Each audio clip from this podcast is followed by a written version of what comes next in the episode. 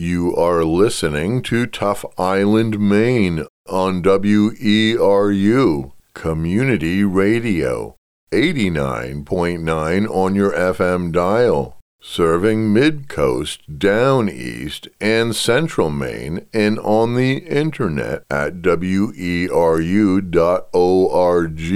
Warning these true stories may not be appropriate for children. Listener discretion is advised.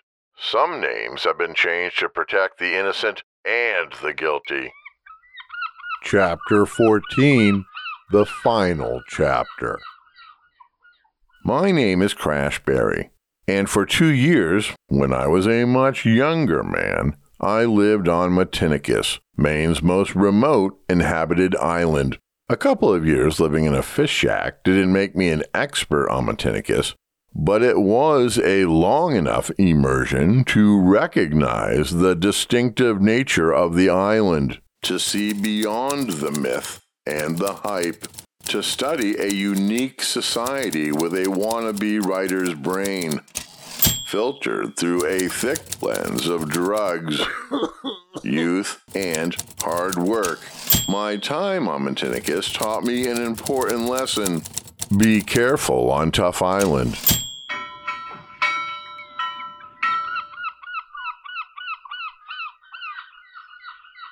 Occasionally, I wonder how my life would have been different if I had stayed on the island and bought a crumbling fish house and wharf that had been for sale for a mere $5,000. I could have fixed it up and turned it into the coolest pad for a struggling poet. Problem was, the shack was right next door to Captain Donald's wharf, and he would have been the worst neighbor. No good goddamn hippie. Ah. For the record, he didn't wave at me once after I stopped working for him. I'm done with you. You're fired. you can't fire me because I quit. If I was walking down the road and he'd drive by, he'd look the other way. Mary Margaret didn't wave either. Donald! And when I bumped into her at the post office, she'd silently glare at me with an icy gray stare.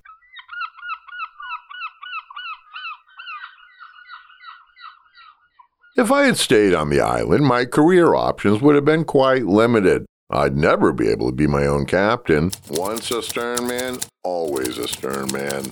That's the Matinicus rule. And I would have never been satisfied working for another fellow for the rest of my life. And if I tried to set gear, the island pirates would have cut off my buoys. And if I didn't get the message and set more gear, they would have sunk my boat, then burned my shack, burned my wharf, maybe even shoot at me. No telling what would happen on such a tough island. I returned to Matinicus twice. The first visit was about four years after leaving, while working as a reporter on assignment for a magazine to report on the annual town meeting. I hitchhiked from Portland to Owl's Head, then flew out to the island with my backpack, plastic tarp, sleeping bag, a bag of ganja, a bottle of whiskey, and a notebook. I spent the first evening at Captain Rick Coles' house. We got drunk and high.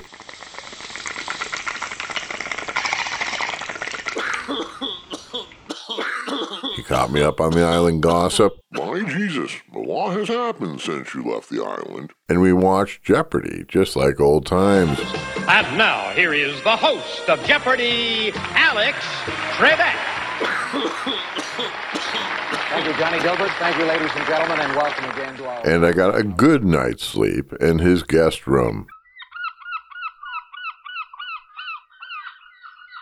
The next day was the big meeting, held at the schoolhouse. I intended to write a story about the Maine state government's ignorance about life on the islands. The ferry service was threatening to cancel the nine annual trips to Matinicus. No way! No! No! no. Because the steamboat wharf wasn't an adequate berth for their modern vessels. and the proposed replacement wharf would cost over $25 million. That works out to be about a half million bucks per island resident. Plus, it would require a massive construction project that would change the two century old layout of the harbor, and the islanders hated the idea.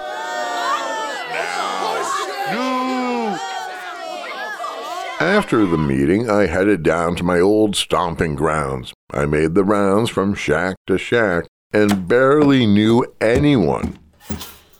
Hey guys, I'm, I'm wondering if you've seen Benny or Paul. All my Sternman pals had moved off and on to different careers. John or Clady or. The fellows down at the shore treated me like an outsider. Uh, who the hell are you? We don't know you and viewed me even more suspiciously upon hearing I was on the island for a magazine story. Get out of here! No one wanted to talk about anything with me, on the record or off. Feeling uncomfortably out of place, I headed back to Captain Rick's for supper.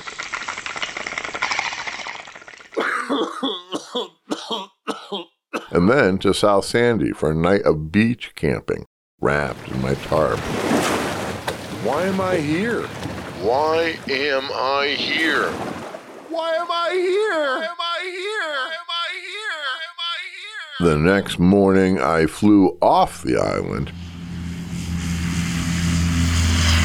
and hitchhiked back to Portland. Thank you very much. Uh, I hope you have a nice day.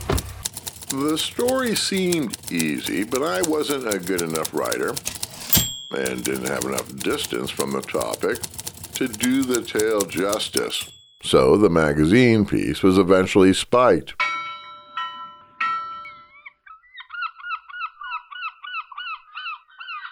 A decade after leaving, during the summer of 2003, I returned with my buddies, Amy Kretz and Dr. John Flood, a Portland veterinarian who practiced animal medicine aboard his 37 foot Albin trawler. Amy worked for John, and they usually focused on the Casco Bay Islands, but wanted to take a trip to the outer banks of Penobscot Bay to scout possibilities for expanding their veterinary clinic's coverage of Maine islands. Really, though, the trip was an excuse for us to have an adventure.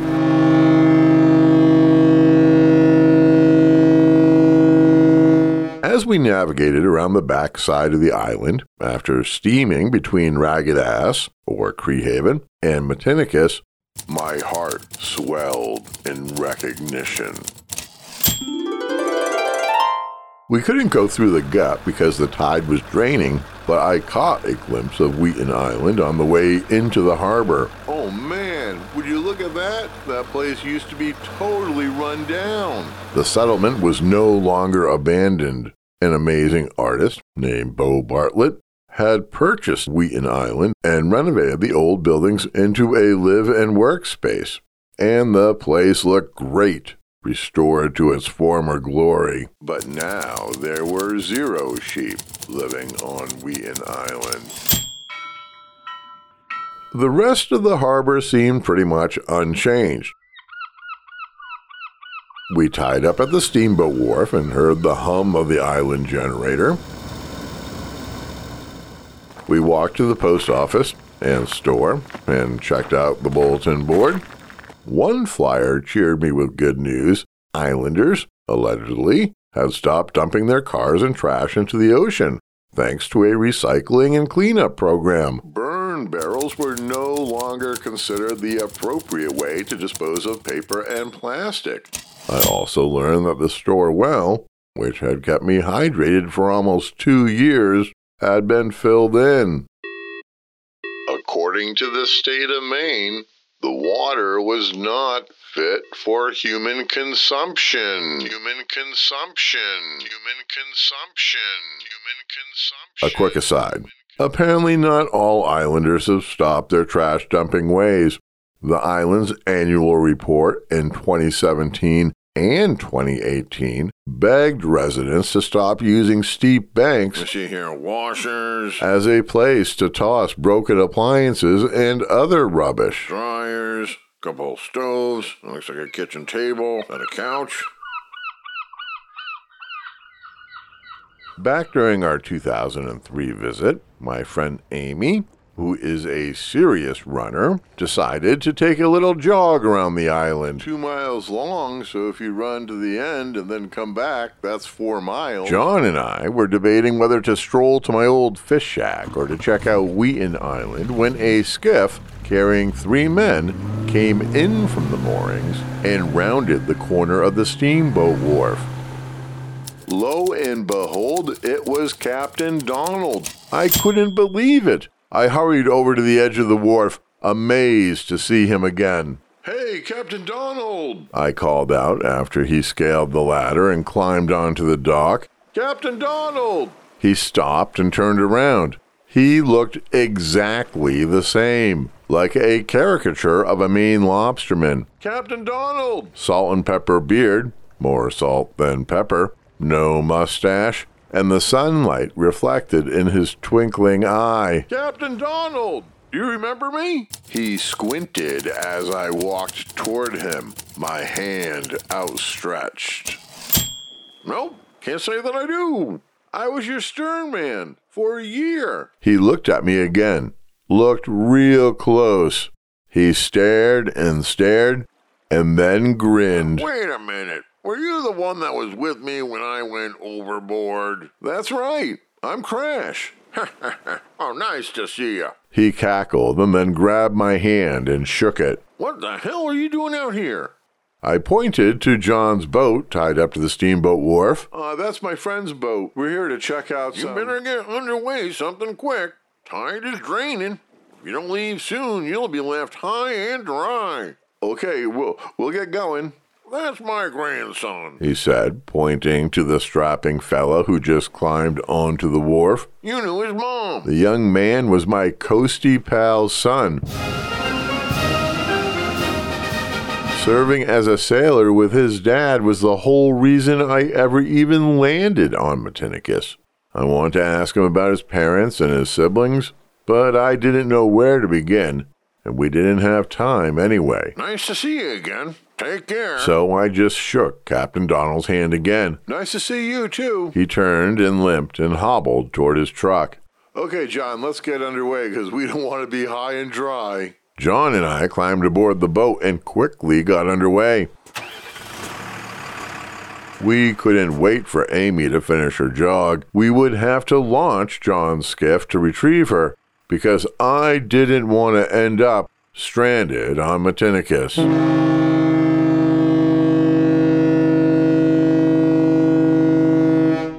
Well, that's the end, basically. I haven't returned to Matinicus since 2003 and don't have any plans for a future visit because these days I live on a farmstead nestled in the foothills of western Maine, far away from Matinicus, and I rarely leave our place, let alone venture 20 miles offshore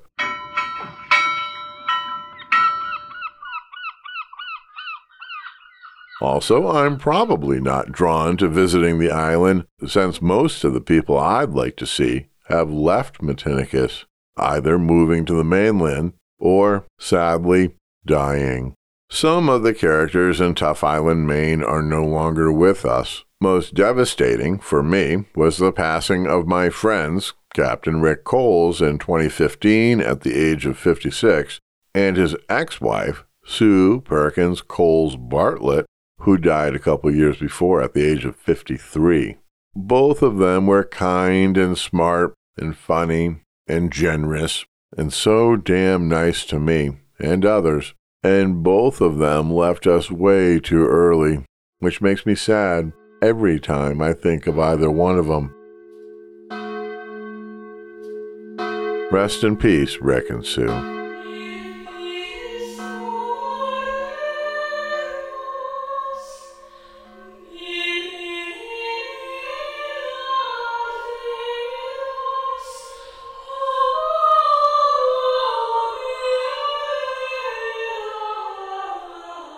Also dying way too young was the fellow that I called Shoe in chapter 12. Hey, Crash! I need a ride to my mooring. You gotta row me there, and we gotta be quiet.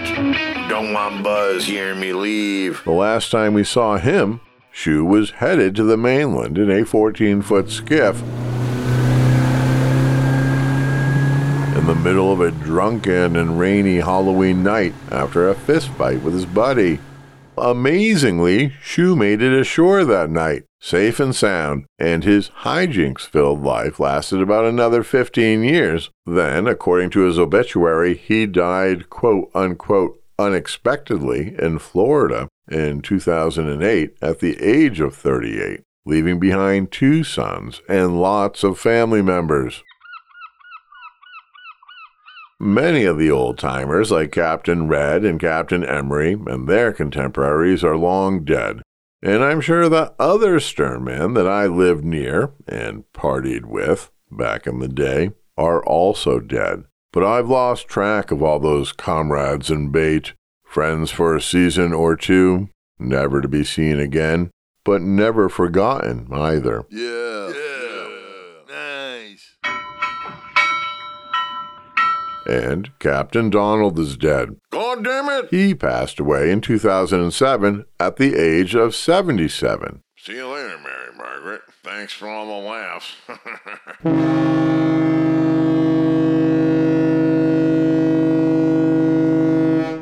Luckily, many of my favorites from Matinicus, like Captain Edwin and Nan Mitchell, and Charlie and Donna Rogers, are still alive as of this recording in November 2021. And, thankfully, still kicking is my personal hero, Captain Vance Bunker.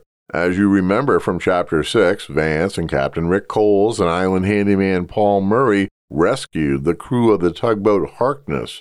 This is the vessel Harkness. Mayday, Mayday, Mayday. Vessel Harkness, this is the Coast Guard Station Rockland. Roger that. Uh, Coast Guard, there's three of us. We're screwed, I think. Uh, it ain't looking good. I think we're going down over. Plucking them from the angry sea minutes or moments away from certain death. In addition to being a brave hero and an amazing boat driver, Vance is smart and funny and a genuinely kind human. A big guy with a wide smile and bright eyes.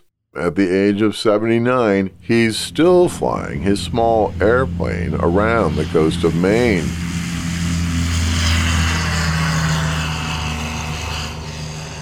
Captain Vance and his wife, St., no longer live on Tough Island. They haven't lived there since July 20th, 2009, when Matinicus made international headlines after Captain Vance took the law into his own hands and shot and seriously wounded another lobsterman who'd been harassing Vance's daughter Janan and her husband Alan. The story is way too complicated to go into here, but after a series of escalating incidents, Wes Ames and his stepbrother, Chris Young, threatened Vance's son in law, Alan, resulting in an armed standoff on the steamboat wharf when Wes tried to grab a loaded shotgun that Janan was carrying. According to Vance's court testimony, quote, once he grabbed the gun, I didn't know what the hell to do. I shot twice. The first time at Wes, and I missed. Ha, you missed him! The second time, Chris lunged at me. Vance shot again.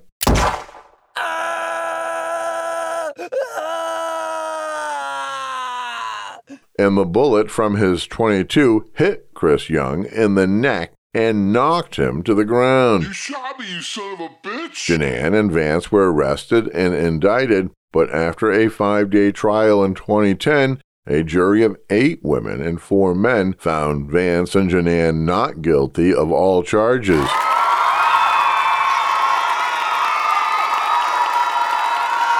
Now, this was a rare occurrence of both island justice and mainland justice coming to the same conclusion. When you're living on a rock 20 miles offshore, on the outer banks of Penobscot Bay and you're confronted by scumbuckets, sometimes you're legally justified in shooting them in the neck. Also, still among the living, amazingly, is my arch nemesis. You're not a drunkard, are you? Because there's been lots of shenanigans lately on the island, and we don't need any more drunkards on Matinicus. Mary Margaret. Here's your check, though you should be paying us for the privilege of making so much money. that gray woman. Donald! Donald! Donald! The wife of Captain Donald. Donald! Is about to turn 91 years old. That's some serious longevity, especially considering Mary Margaret's decades of exposure to kerosene tainted water via their backyard well, located not far from their plastic burning burn barrel.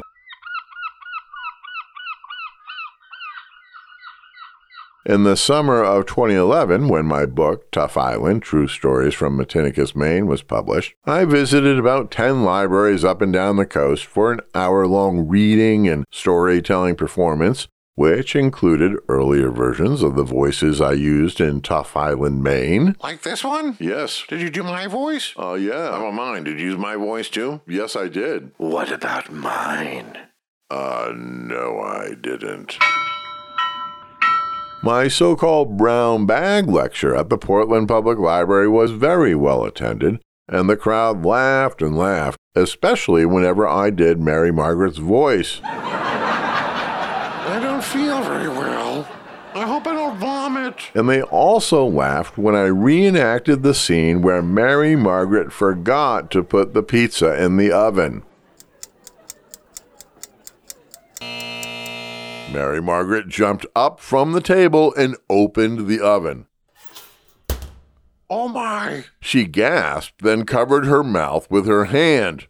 Captain Donald immediately saw the problem. There was no hiding it. The oven was empty. His eyes darted to the counter where the uncooked pizza sat. Then he looked back at his wife. You goddamn stupid bitch! Captain Donald exploded. Um, and his face instantly became the color of his Kool Aid. You forgot to put the goddamn pizza in the goddamn oven. Mary Margaret was an extremely unlikable person. Uh, in fact, it's safe to say that I truly hated her. You are a moron. Being in her presence was an extremely unpleasant experience because of her personality and her poisonous bile. A goddamn imbecile. But no one deserved the type of tongue lashing that Captain Donald gave her. Mary Margaret, if you had a second brain, that brain would be very lonely. Not in public. You're number than a corned hake and about as smart as a bushel of beet. Not behind closed doors. And you're dumber than a box of hair. You goddamn idiotic, stupid, goddamn. Ah! When he ran out of words, Donald sputtered to a stop, pushed his chair back from the table, got up and stormed into the other room. He grabbed the remote and turned the TV on loud. On News Center tonight, an exclusive interview with the woman who turned in her husband for the murder of an Auburn. Real loud. Plus, the possibility of a new life for Loring Air Force Base. Mary Margaret course, stood there, the traces of a sheepish grin frozen on her face. She turned around, cleared her throat, and put the pizza in the oven. She set the timer for 20 minutes, then sat back down. Her gray lips were pursed in a fresh smile. You'll never guess what else I heard about Brenda. I took a long sip of water and listened. First of all, she drinks too much. This behavior made me wonder what other abuses she suffered over the years. And according to the accountant, there's some money missing from the trust. But then, when she went and did that whole thing with.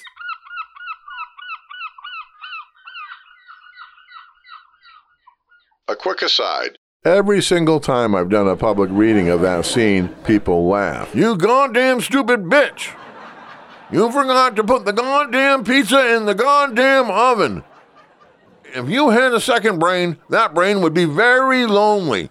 Uh, you are a moron. a goddamn imbecile. And you're dumber than a box of hair. you're dumber than a corned hake and about as smart as a bushel of beet. You goddamn idiotic, stupid, goddamn. Ah! Ah. Until they realize the extent of the verbal abuse in the scene, and then suddenly the laughter stops and everyone looks around at everybody else, and they're all very uncomfortable.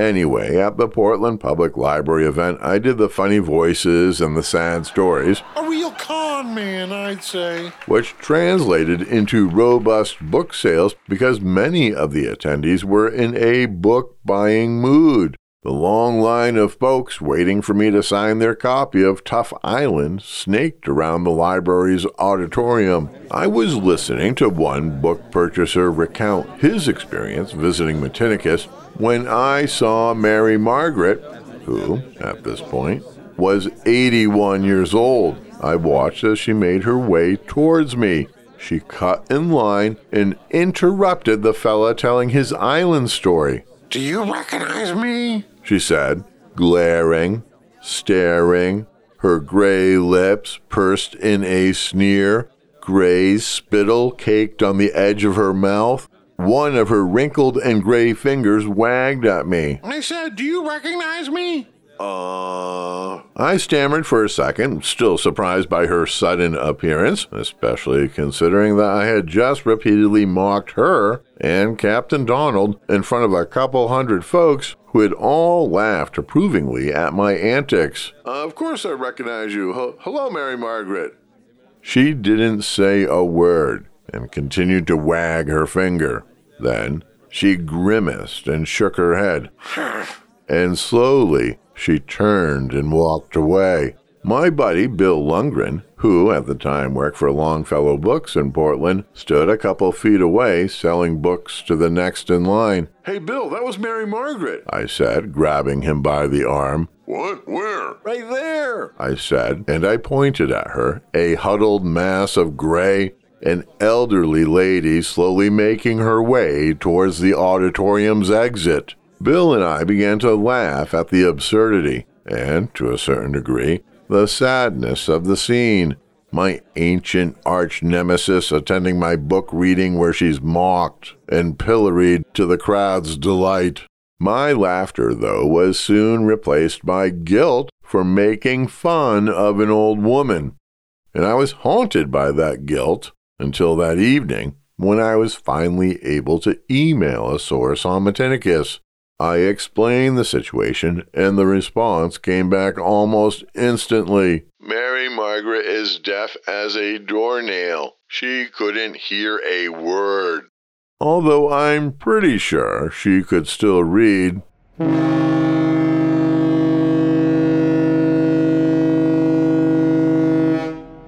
Tough Island is written, produced, and voiced by Crash Barry. That's me. Please visit crashbarry.com for episodes you may have missed, where you can also see my illustrations of many of the characters and scenes from Tough Island, Maine. And my email is crash at crashbarry.com if you just want to tell me something. Thank you very much for listening. And remember, be careful on Tough Island.